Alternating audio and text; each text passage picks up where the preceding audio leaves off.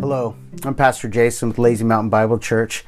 This is our new ministry called Love 'n the Truth.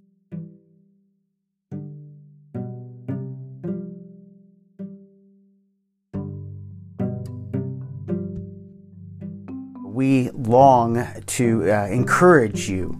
Every week we're going to be releasing a 3 to 5 minute video that reads a verse of scripture and explains it and seeks to help come alongside of you no matter where you're at and help you in order to love the Lord God with all your heart, mind, soul, and strength, and love others as yourself because you've heard the truth and I've heard the truth.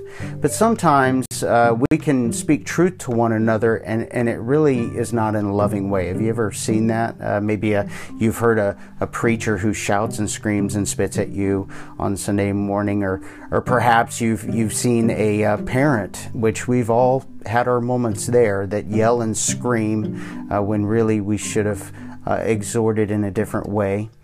It's really tough to balance love and truth, but that's what the scriptures calls us to. In fact, in Ephesians chapter 4, verse 11 through 15, we find that Jesus has given gifts to certain people in order to equip the church to do the works of ministry, to equip the saints, that's you and I, to do the works of ministry. And then it says in verse 14 that we are no longer to be tossed and forth by waves of every doctrine of man. In other words, we're not to be swayed by lies that other people teach us. Instead, we're supposed to speak truth in love to one another so that we might be matured in Christ. And I guess that's what the heart of this ministry is. The heart of this ministry is not to take a Bible and beat you over the head with it.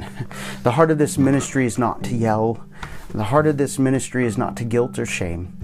The heart of this ministry is really to come alongside of you and like someone who's a friend, with a hand around the shoulder and say, "Hey, God has great things prepared for you." And in order to realize those great things, we have to hear His truth from His Word. So it's in that endeavor, in that spirit, that this devotional series is going to be kicked off. And I pray that God will radically encourage you and transform you and me through this ministry. God bless you, and I can't wait to see you again.